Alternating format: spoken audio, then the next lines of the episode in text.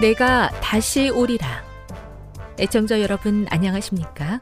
여기는 AWR 희망의 소리 한국어 방송입니다.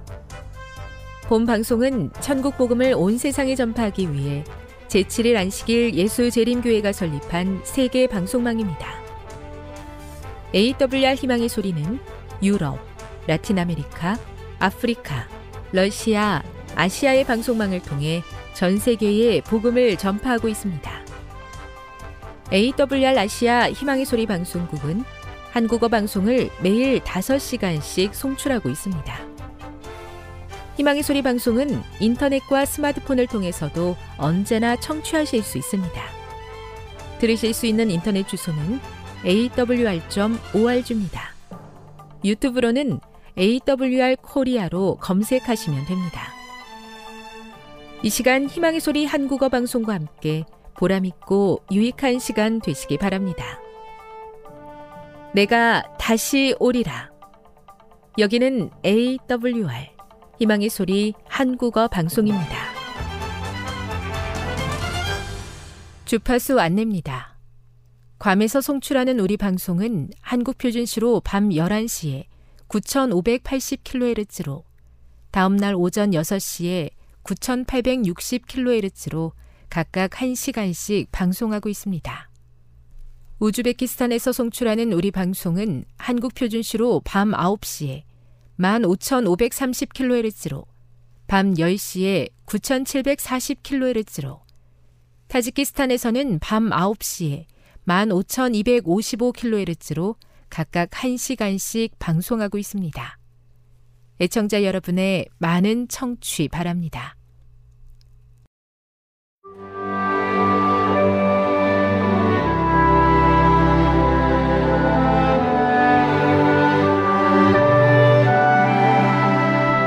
읽어주는 교과 둘째 날 12월 12일 월요일 하나님의 전으로서의 몸 영혼은 영원하고 육체는 사멸한다는 이원론은 인간의 몸에 대한 다양한 생각을 만들어냈다.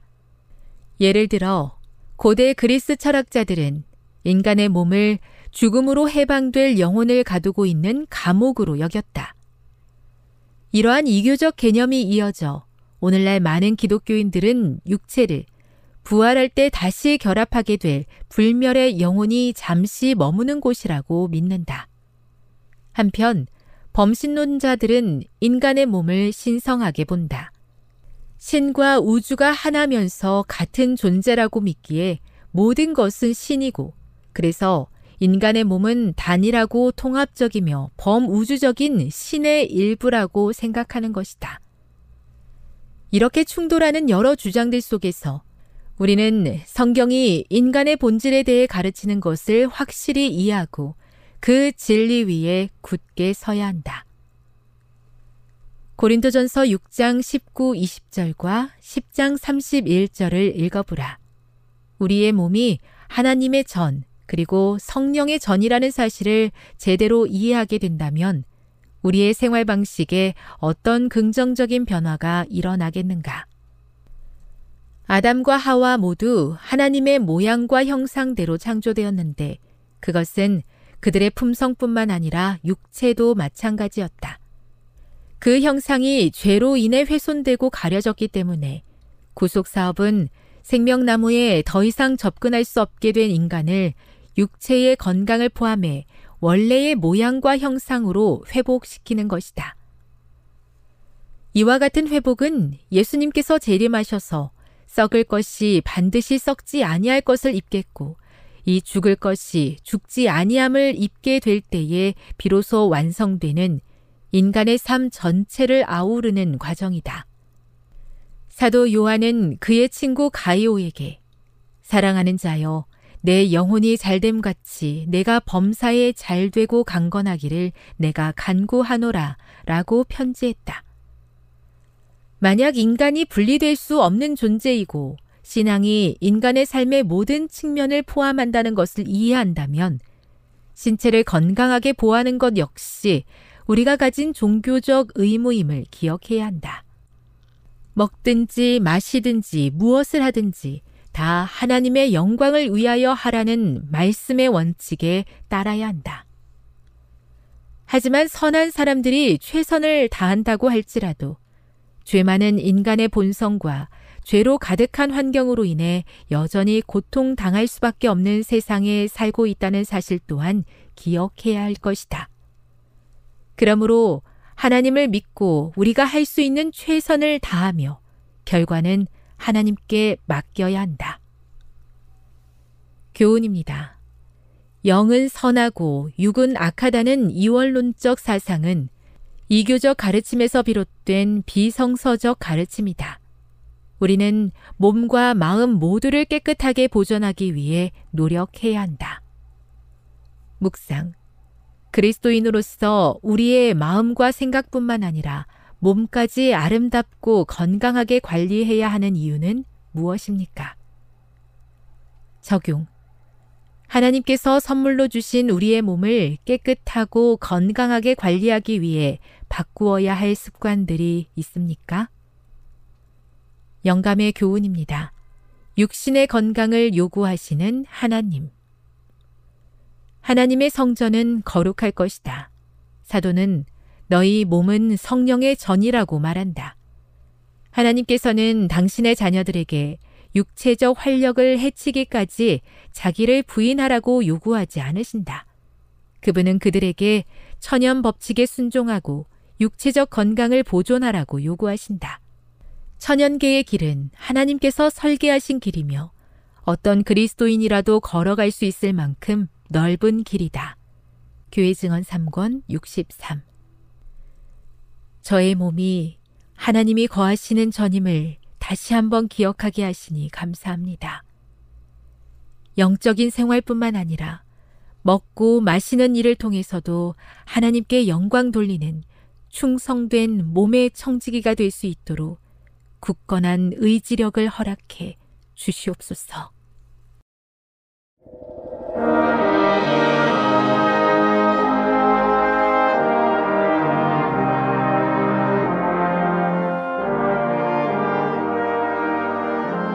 희망의 소리 청취자 여러분 안녕하십니까? 출애굽기 다시 읽기 일곱 번째 시간입니다. 오늘은 홍해 새 창조와 침례의 상징이라는 제목의 말씀을 나누겠습니다. 바로와 이스라엘은 여호와를 알지 못했습니다.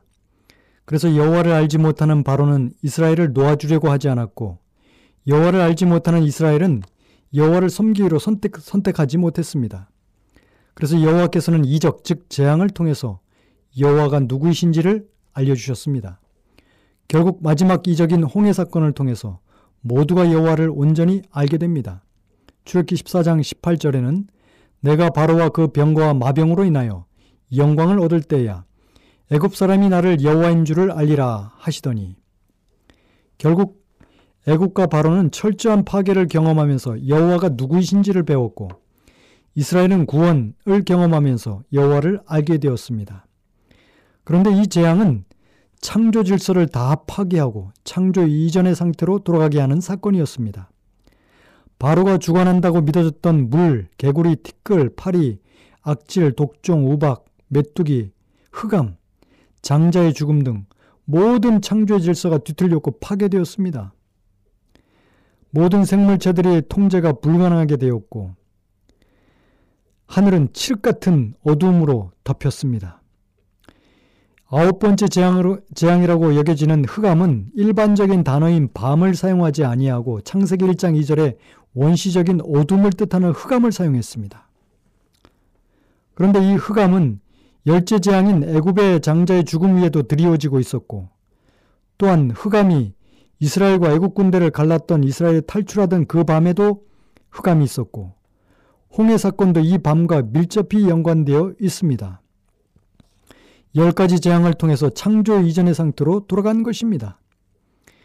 모든 것이 흑암의 물 속에 혼돈 속에 거했던 창조 이전의 상태인 것입니다. 애굽은 빛이 사라진 암흑의 세상, 그 마지막에는 피조물 중에서 으뜸인 인간, 그 중에서도 장자의 죽는 사건을 통해 그리고 남은 장정들마저도 홍해에서 완전히 수상되어 버리는 철저한 창조의 파괴를 경험했습니다. 애굽은 철저한 창조의 파괴를 경험하는 그 순간에 이스라엘은 정반대의 경험을 합니다. 애굽이 가진 재앙으로 고통을 받는 그 순간에 이스라엘은 하나님의 돌보심을 받습니다. 애굽에는 암흑이 있는, 있는 반면에 이스라엘에게는 빛이 있습니다. 애굽이 생명이 죽어가는 그 순간에 이스라엘은 철저한 생명의 보호를 받습니다. 애굽이 완전히 수장되어 흑암의 물속에 잠겨 흔적도 없이 사라지는 그 순간에 갈라진 죽음의 물 속에서 마른 땅을 유익에 밟고 걸어 나오는 이스라엘을 상상해 보시기 바랍니다. 이것이 바로 새로운 창조가 아닙니까? 혼돈의 물이 이스라엘 앞에 갈라진 것입니다. 그리고 광야에서 마실 물과 먹을 양식을 제공받습니다. 애굽 사람은 마실 수 없게 되었으나 이스라엘은 쓴 물마저도 단물로 바뀌는 경험을 하게 됩니다. 애굽은 우박이 비같이 쏟아져 내려 먹을거리가 초토화되었지만 이스라엘은 하늘에서 양식이 비같이 쏟아져 내리는 기적을 맛보게 됩니다. 애굽에는 메뚜기 떼가 와서 온 땅을 덮어 먹을거리가 다 쓸어가 버렸지만 이스라엘은 메, 메추라기가 와서 진을 덮어 고기를 먹게 됩니다. 애굽은 창조의 철저한 파괴를 경험하게 되고 이스라엘은 새 창조의 기적을 체험하고 있는 것입니다. 그리고 이스라엘은 출애기 16장에 만나를 통해서 안식일 준수를 배우는 것입니다. 이제 홍해에서 놀라운 구원을 경험한 이스라엘은 이제 하나님의 백성으로서의 길을 준비합니다. 새로운 창조가 이루어지고 최초의 찬양이 울려 퍼집니다. 출애굽기 15장에는 이렇게 찬양합니다. 이때 모세와 이스라엘 자손이 이 노래로 여호와께 노래하니 내가 여호와를 찬송하리니 그는 높고 영화로우심이며 말과 그 탄자를 바다에 던지셨습니다. 여호와는 나의 힘이요 노래시며 나의 구원이시로다. 그는 나의 하나님이시니 내가 그를 찬송할 것이요 내 아비 하나님이시니 내가 그를 높이리로다. 이 찬양의 초점은 여호와의 이름에 모아집니다. 애굽신이 아니고 바로도 아니고 모세도 아닌 그 어떤 인간도 아닌 오직 여호와만이 찬송의 대상인 것입니다. 그리고 이 찬송의 마지막은 이렇게 마감되고 있습니다. 출애기 15장 18절에 여호와의 다스림이 영원 무궁하시도다. 이 말은 히브리어를 그대로 에, 따르면 여호와만이 영원 무궁토록 다스리실 왕이 되실 것입니다. 라고 하는 표현입니다. 웅장한 위용을 자랑하는 애굽의 바로나 우상이 아닌 또 모세가 아닌 오직 여호만, 여호와만이 왕이 되심을 선포하고 있는 것입니다. 이처럼 홍해 사건은 출애굽이 새로운 창조임을 보여주는 예표적인 사건인 것입니다. 하나님께서 이스라엘 백성을 애굽에서 구원해 내신 사건은 예수님께서 죄인들을 죄로부터 구원해 내신 십자가의 사건에 대한 상징입니다. 구원과 자유의 길은 험하고 멀었습니다. 여호와를 알지 못하고 이스라엘을 놓지 않으려는 바로와 이스라엘을 구원하시려는 하나님 사이에 치열한 전쟁이 있었습니다. 그것이 재앙 사건입니다. 바로는 재앙을 통해서 극심한 고통이 오면 어, 모세에게 이스라엘 민족의 해방을 약속했다가도 조금 숨통이 트이면 금방 마음을 완고하게 하는 일이 반복이 되었습니다. 드디어 이스라엘이 완전히 바로의 손에서 노임받는 사건이 왔는데 바로 홍해의 이적입니다. 홍해의 바다에서 하나님은 바로와 최후의 전쟁을 벌이는데 그곳에서 바로의 세력은 완전히 수장되고 맙니다. 출애기 14장 28절에 물이 다시 흘러 병거들과 기병, 기병들을 덮되 그들의 뒤를 쫓아 바다에 들어간 바로의 군대를 다 덮고 하나도 남기지 아니하였더라. 이스라엘 백성은 홍해 바다 속에서 구원을 받았고 이집트 군대는 하나도 남지 않고 완전히 홍해 바다 속에 장사되었습니다. 완전한 구원, 완전한 승리가 이루어졌습니다. 보라 너희가 오늘 본 애굽 사람을 또 다시는 영원히 보지 못하리라. 다시는 바로가 이스라엘 백성을 괴롭히거나 노예로 삼지 못하게 되었습니다. 훗날에 바울은 이 사건을 고린도전서 10장 1절 2절에 형제들아 너희가 알지 못하기를 내가 원치 아니하노니 우리 조상들이 다 구름 아래 있고 바닷 가운데로 지나며 모세에게 속하여 다 구름과 바다에서 침례를 받았다고 기록하고 있습니다. 곧 홍해 사건이 이스라엘이 침례를 받은 것이라고 말씀하셨습니다. 사도 바울은 이 침례 사건이 예수님의 십자가의 사건 속에서 성, 실현되었다고 말씀합니다. 로마서 6장 4절에 그러므로 우리가 그의 죽으심과 합하여 침례를 받음으로 그와 함께 장사되었나니 이는 아버지의 영광으로 말미암아 그리스도를 죽은 자 가운데서 살리심으로 우리로 또한 새 생명 가운데 행하게 하려 함이니라. 애굽 사람들이 홍해 바다 속에서 장사된 것처럼 우리의 죄가 예수님과 함께 죽고 장사되었습니다. 또한 이스라엘 백성이 땅 위로 올라온 것처럼 우리도 예수님의 부활의 새 생명으로 거듭났습니다.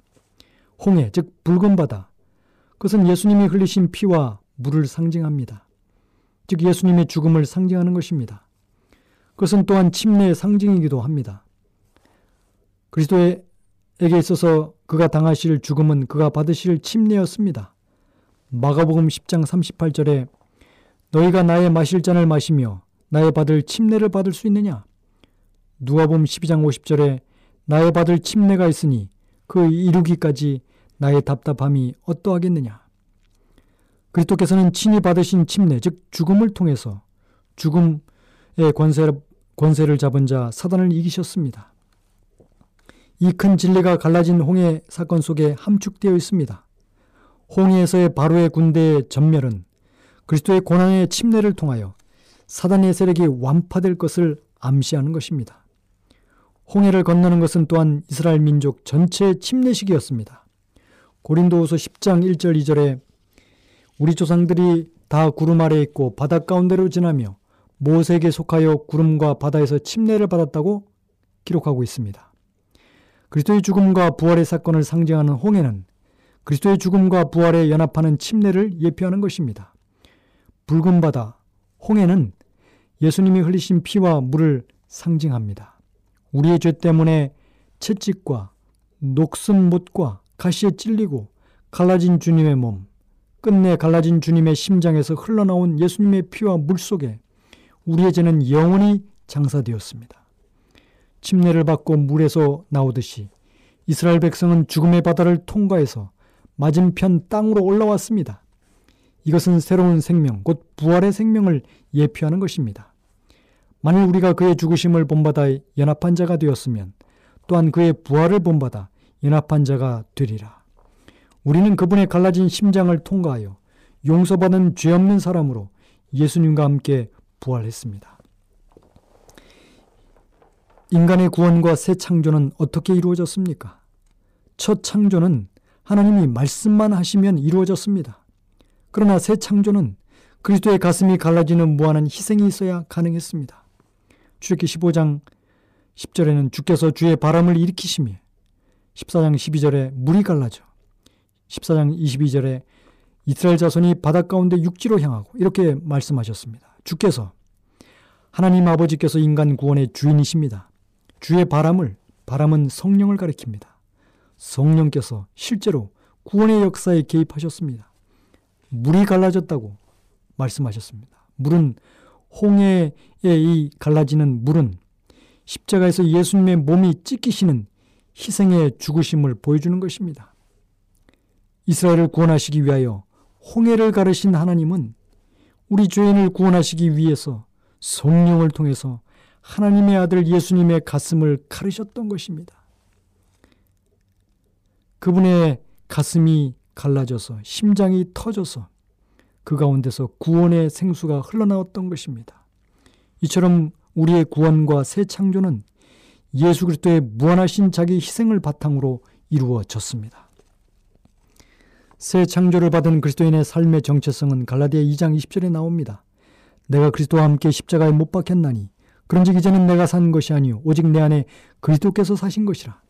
이제 내가 육체 가운데 사는 것은 나를 사랑하사 나를 위하여 자기 몸을 버리신 하나님의 아들을 믿는 믿음 안에서 사는 것입니다. 즉 예수님이 믿는 자의 마음의 주인이자 왕으로 다시 사시는 것입니다.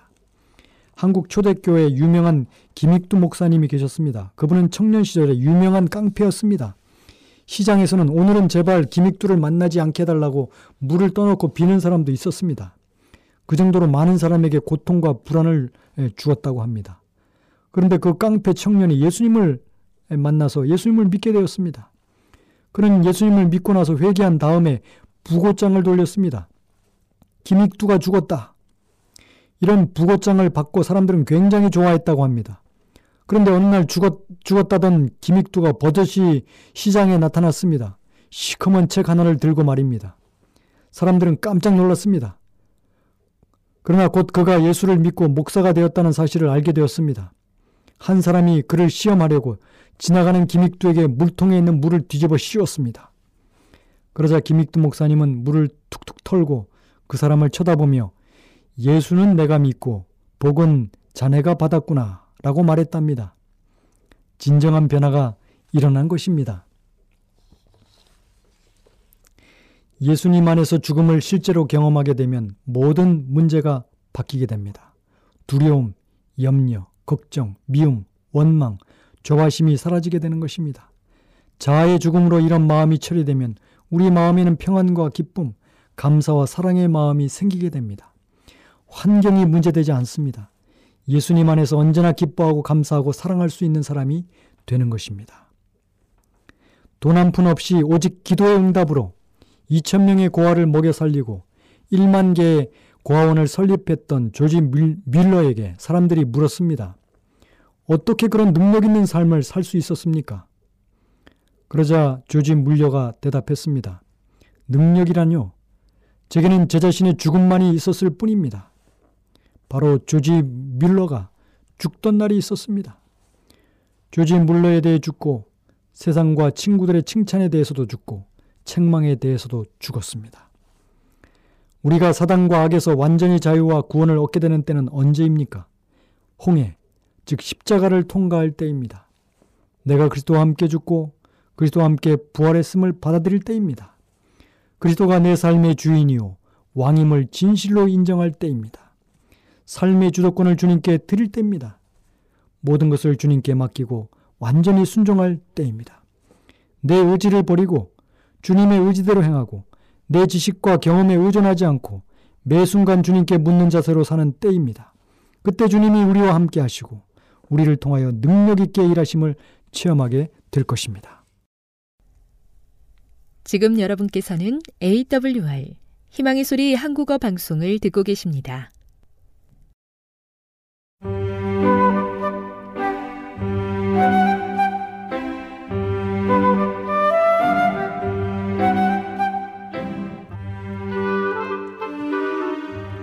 늘 주님이 함께하여 주심에 감사하는 마음으로 이 시간 건강한 생활의 지혜 준비했습니다. 오늘은 지난번에 이어 두려움 두 번째 시간을 갖겠습니다.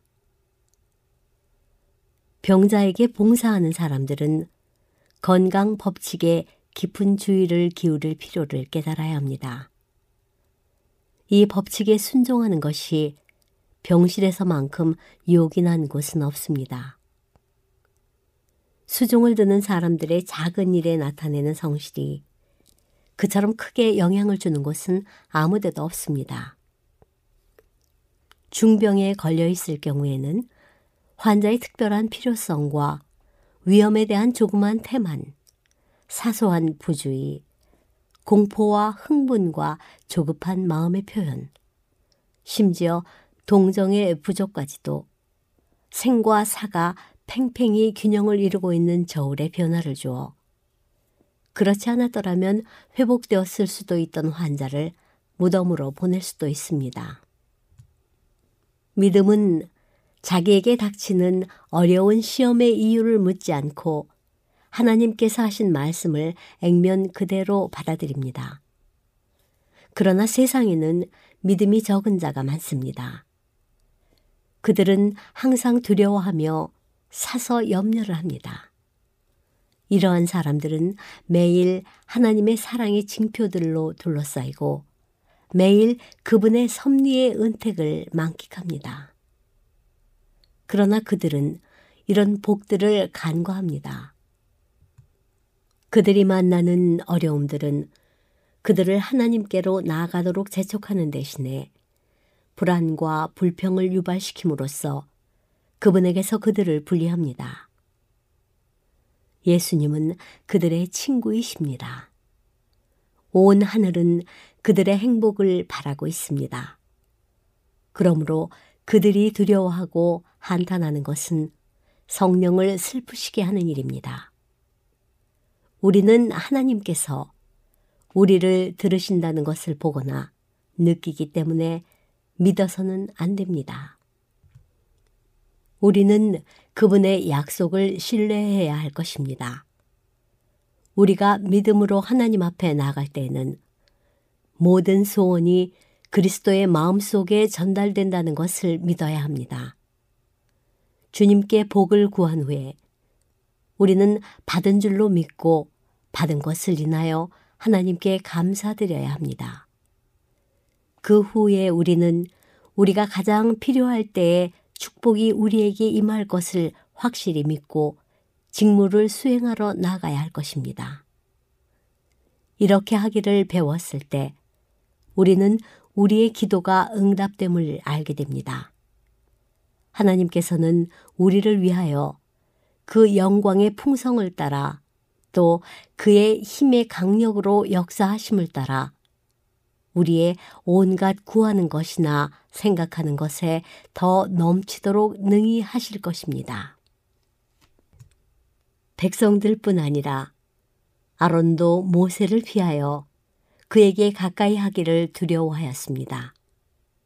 모세는 그들이 당황하고 두려워하는 모습을 보았으나 그 이유를 알지 못하고 그들에게 가까이 오라고 재촉했습니다.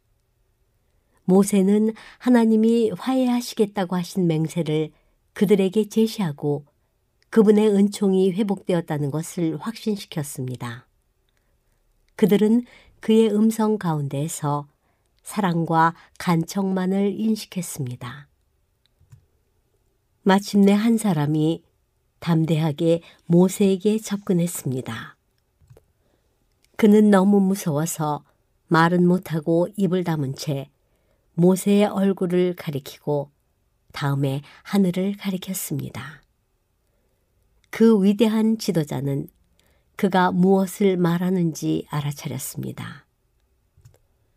그들의 죄를 의식하고 아직도 하나님의 불쾌히 여기심 아래 있는 줄로 생각한 그들은 만일 그들이 하나님을 순종하였더라면 그들에게 기쁨을 충만케 해 주었을 그 하늘의 빛을 견딜 수 없었습니다. 범죄에는 두려움이 따릅니다. 죄와 상관없는 영혼은 하늘의 빛을 피하려 하지 않을 것입니다. 하나님께서 함께 계신다는 인식만이 겁 많은 아이가 갖는 인생은 무거운 짐이라는 생각과 두려워하는 마음을 없앨 수 있습니다. 그 아이로 하여금 여호와의 사자가 주를 경외하는 자를 둘러 진치고 저희를 건지시는도다 라고 하신 약속을 기억에 새기도록 해 주십시오. 산중의 도시에서 엘리사가 경험한 기이한 이야기. 그와 원수의 군대가 대치하고 하늘 천사들의 군대가 강력하게 그를 둘러 진친 것 등을 읽게 해야 합니다. 사형 선고를 받고 투옥된 베드로에게 하나님의 천사가 나타나 무장한 수의병과 큰 문들과 쇠 문빗장과 큰 못으로 잠긴 옥문을 지나서 이 하나님의 종을 무사히 인도해낸 사실을 읽게 해 주십시오. 폭풍우에 시달린 병사와 선원들이 노역과 수비와 여러 날 동안의 질식으로 피로할 때 신문과 처형을 받기 위해 갇힌 자 바울이 그들을 향하여 이제는 안심하라. 너희 중 생명에는 아무 손상이 없겠고 나의 속한 바 곧 나의 섬기는 하나님의 사자가 어젯밤에 내 곁에 서서 말하되 바울아 두려워 말라. 내가 가이사 앞에 서야 하겠고 또 하나님께서 너와 함께 행선하는 자를 다 내게 주셨다 하였으니 하고 용기와 희망에 찬 당당한 말을 하였던 당시의 해상 광경을 읽게 해 주십시오. 이 허락을 믿음으로 바울은 그와 같이 있는 자들에게 보장하기를 너희 중 머리털럭 하나라도 잃을 자가 없느니라 라고 하였는데 그대로 되었던 것입니다.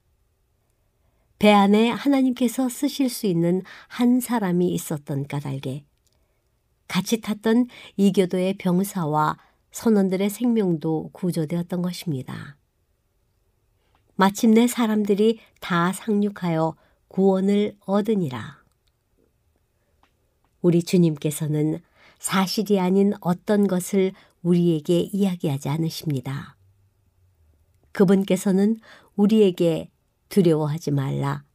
너의 앞길에는 위험이 전혀 없다고 말씀하지 않으십니다. 그분께서는 어려운 시기가 있음을 아시고 우리에게 그 사실을 말씀하십니다. 그분께서는 당신의 백성들을 죄와 악의 이 세상과 분리시키고자 계획하지 않으십니다. 그러나 그분께서는 결코 실패함이 없는 피난처를 그들에게 가르쳐 주십니다. 예수께서는 당신의 제자들을 위하여 내가 비옵는 것은 저희를 세상에서 데려가시기를 위함이 아니요 오직 악에 빠지지 않게 보존하시기를 위함이니이다. 라고 기도하셨습니다.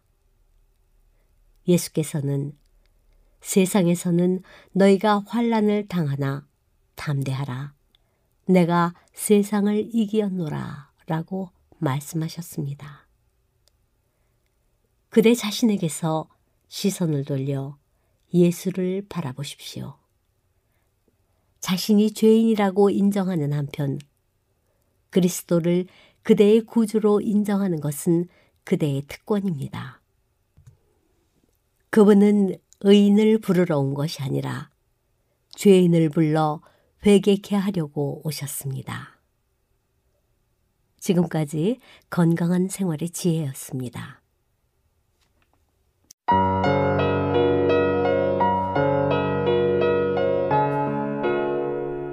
에스겔 17장 1절 독수리와 포도나무 주님께서 내게 말씀하셨다.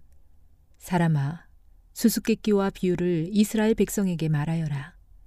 그들에게 말하기를 주 여호와의 말씀에 날개가 크고 깃은 길며 털이 수북하고 색깔이 화려한 독수리 한 마리가 레바논으로 날아가 백향목 꼭대기에 올라앉아 연한 가지를 꺾어 가지고 상인들의 땅으로 가져갔다.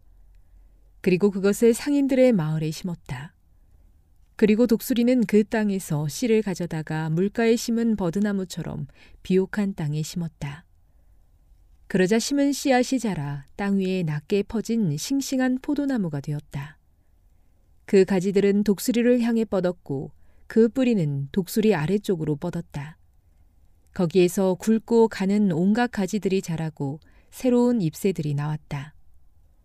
또 날개가 크고 기시 많은 큰 독수리 한 마리가 있었다. 그런데 그 포도나무가 뿌리를 그 독수리 쪽으로 뻗기 시작했다. 그 독수리에게서 더 많은 물을 받으려고 가지들도 그 독수리를 향해 뻗어나갔다. 그 포도나무를 물가의 비옥한 땅에 심은 것은 가지를 무성하게 하고 많은 열매를 맺어 풍성한 포도나무가 되게 하기 위함이었다. 너는 그들에게 주 여호와께서 다음과 같이 말씀하신다고 전하여라. 그 포도나무는 더 뻗어나가지 않을 것이다. 첫 번째 독수리가 그 뿌리를 뽑고 그 열매를 따먹으면 포도나무가 시들어버리고 연한 새싹들도 말라 죽을 것이다. 그 포도나무를 뿌리째 뽑는데 많은 힘이나 사람이 필요하지 않을 것이다. 그 포도나무를 다른 곳에 다시 심어도 살아나지 못할 것이다. 동풍이 불어오면 완전히 시들어 죽어버릴 것이다. 자라던 그 땅에서 말라버릴 것이다. 여호와께서 다시 내게 말씀하셨다. 저 반역하는 백성에게 이 모든 것이 무엇을 뜻하는지 아느냐 하고 묻거라. 바빌로니아 왕이 예루살렘에 와서 왕과 귀족들을 붙잡아 바빌론으로 데려갔다. 그는 왕족 중 한 사람을 세워 언약을 맺고 충성할 것을 맹세하게 했다. 또 그는 이스라엘의 지도자들도 붙잡아 갔다. 이는 이스라엘을 힘없는 나라로 만들어 다시는 강한 나라가 되지 못하게 하고 바빌로니아 왕과 맺은 언약을 지켜야만 살아남을 수 있게 한 것이었다. 그런데도 이스라엘 왕은 이집트로 사신들을 보내어 말과 많은 군인들을 보내달라고 함으로써 바빌로니아 왕을 배반하였다. 이스라엘 왕이 살아남을 수 있겠는가? 그런 일을 한 사람이 피할 수 있겠느냐? 언약을 어기고도 피할 수 있겠느냐? 나 주 여호와가 말하노라. 나의 삶을 두고 맹세하지만 그는 바빌론에서 죽는다. 바빌로니아 왕이 그를 이스라엘 왕으로 세웠지만 그가 맹세를 어기고 바빌로니아 왕과 맺은 언약을 깨뜨렸으므로 그는 바빌론 땅에서 죽을 것이다.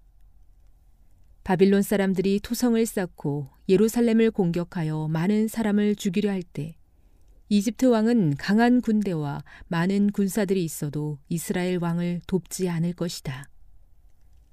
이스라엘 왕은 언약을 어김으로써 맹세를 업신여겼다. 그는 손을 들고 바빌로니아 왕에게 충성을 맹세했지만 이 모든 일을 했으므로 형벌을 피할 길이 없을 것이다. 그러므로 나 주 여호와가 말한다. 나의 삶을 두고 맹세하지만 내 맹세를 무시하고 내 언약을 깨뜨린 이스라엘 왕에게 반드시 보복할 것이다. 내가 그 위에 그물을 쳐서 내 덫에 걸리게 하고 그를 바빌론으로 끌고 가서 내게 대항한 모든 죄를 심판하겠다. 도망가는 모든 군사들은 칼에 맞아 죽을 것이며 살아남은 사람들도 바람에 날려 흩어질 것이다. 그때 너희는 나 여호와가 말했다는 것을 알게 될 것이다. 나 주 여호와가 말한다. 내가 백향목 꼭대기에서 어린 가지 하나를 꺾어다가 심겠다. 나무 꼭대기 가지 끝에서 연한 가지를 꺾고 높고 큰 산 위에 심겠다. 내가 그 가지를 이스라엘의 높은 산 위에 심으면 그 가지가 무성해지고 많은 열매를 맺어 큰 백향목이 될 것이다. 온갖 새들이 그 나무의 둥지를 틀고 나뭇가지 사이에 보금자리를 만들어 살 것이다. 그때 내가 높은 나무는 낮추고 낮은 나무는 높이고 푸른 나무는 마르게 하고 마른 나무는 무성하게 하는 여호와인 줄 알게 하겠다. 나 여호와가 말했으니 그대로 이루어질 것이다. 에스겔 18장 1절 공의로우신 하나님 여호와께서 내게 말씀하셨다. 이스라엘 땅에 아버지가 신포도를 먹었으므로 자녀의 이가 시다라는 속담이 떠도니 이것이 어떻게 된 일이냐? 나 주 여호와가 말한다. 나의 삶을 두고 맹세하지만 너희가 다시는 이스라엘에서 이 속담을 쓰지 못하게 될 것이다. 모든 생명은 다 내 것이다. 아버지의 생명이 내 것이듯 그 아들의 생명도 내 것이니 죄를 짓는 그 사람이 죽을 것이다.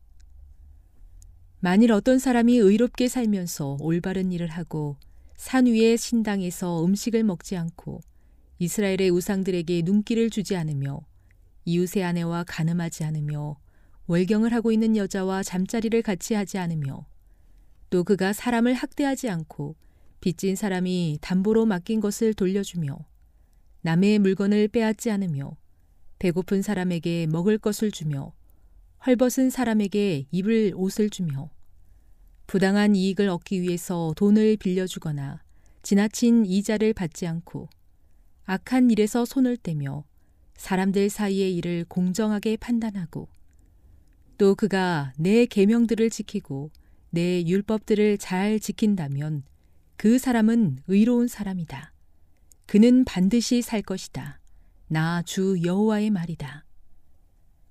그런데 이 사람에게 선한 일은 하나도 하지 않고 사람을 죽이는 난폭한 아들이 있다고 하자.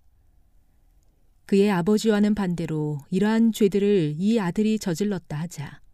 곧 그가 산 위의 신당에서 음식을 먹거나 이웃의 아내와 잠자리를 같이 하거나 또 가난하고 어려운 사람을 학대하거나 남의 것을 강도질하거나 빚진 사람이 담보로 맡긴 것을 돌려주지 않거나 우상들에게 눈길을 주거나 혐오스러운 일들을 하거나 또 옳지 못한 이익이나 지나친 이자를 바라고 돈을 빌려주었다고 한다면 이 아들이 살 수 있겠느냐? 아니다. 그는 살 수 없다. 그가 이 모든 혐오스러운 일들을 저질렀으므로 그는 반드시 죽어야 할 것이다. 자기 피는 자기에게로 돌아가야 한다. 그런데 그에게 아들이 있다 하자. 자기 아버지가 저지른 모든 죄를 보고도 아버지처럼 살지 않고 산 위의 신당에서 음식을 먹지 않으며 이스라엘의 우상들에게 눈길을 주지 않으며 이웃의 아내와 잠자리를 같이 하지 않으며 또 사람을 학대하지 않으며 돈을 빌려줄 때 담보를 받지 않고 남의 물건을 빼앗지 않으며 배고픈 사람에게 음식을 주고 헐벗은 사람에게 옷을 주며 또 그가 악한 일에서 손을 떼며 돈을 빌려줄 때 높은 이자나 부당한 이익을 얻으려 하지 않으며 내 율법대로 살아가며 내 규정들을 잘 지킨다고 한다면 그 사람은 자기 아버지의 죄 때문에 죽지 않고 반드시 살 것이다.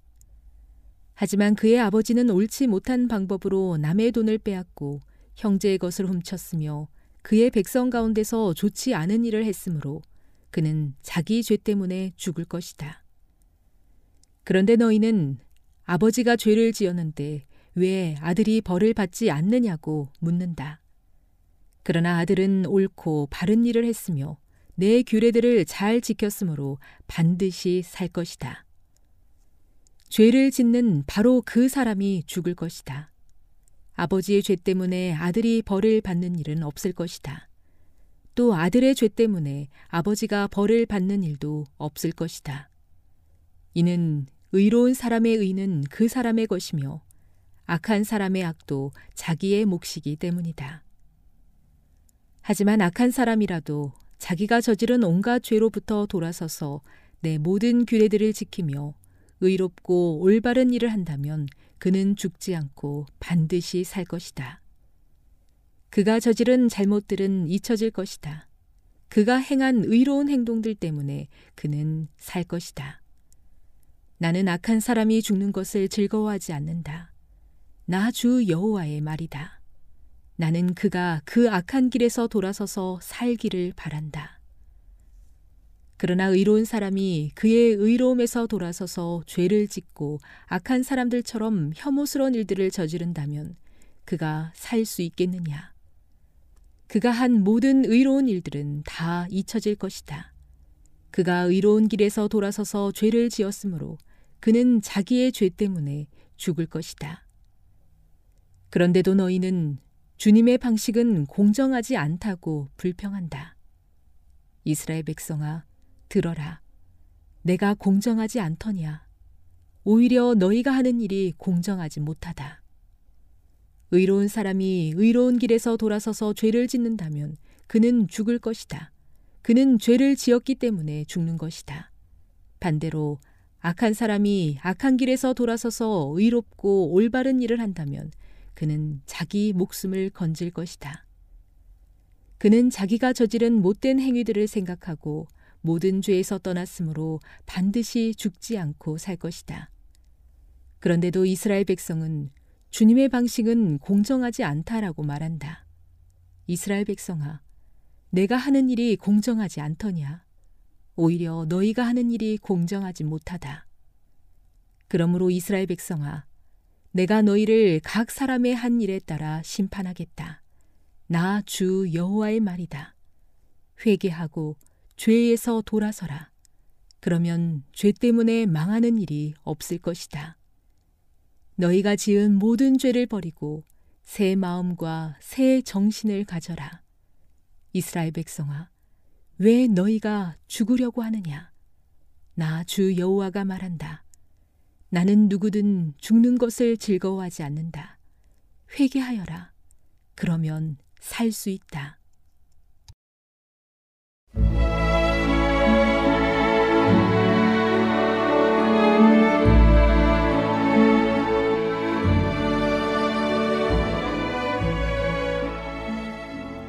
애청자 여러분 안녕하십니까? 명상의 오솔길의 유병숙입니다. 이 시간은 교회를 사랑하시고 돌보시는 하나님의 놀라운 능력의 말씀이 담긴 엘렌지 화이처 교회 증언 1권을 함께 명상해 보겠습니다. 노예 제도와 전쟁 다른 나라들은 하나님께서 내게 알려주지 않으신 모종의 목적을 위하여 이 나라를 자세히 관찰하고 어떤 사건을 위하여 크게 준비를 갖추고 있다.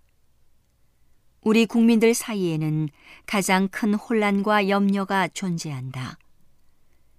노예제도 지지자들과 반역자들이 바로 그들 사이에 있다.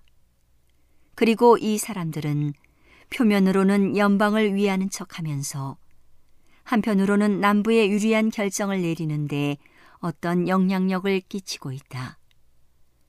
나는 세상의 거민들이 극도로 혼란한 중에 있는 것을 보았다.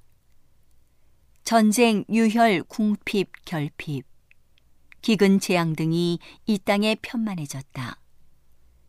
이 같은 것들이 하나님의 백성들을 둘러싸고 있을 때 그들은 굳게 연합하고 그들의 사소한 어려움을 버리게 되었다. 자존심이 더 이상 그들을 지배하지 않고 깊은 겸비가 그 자리를 대신하게 되었다.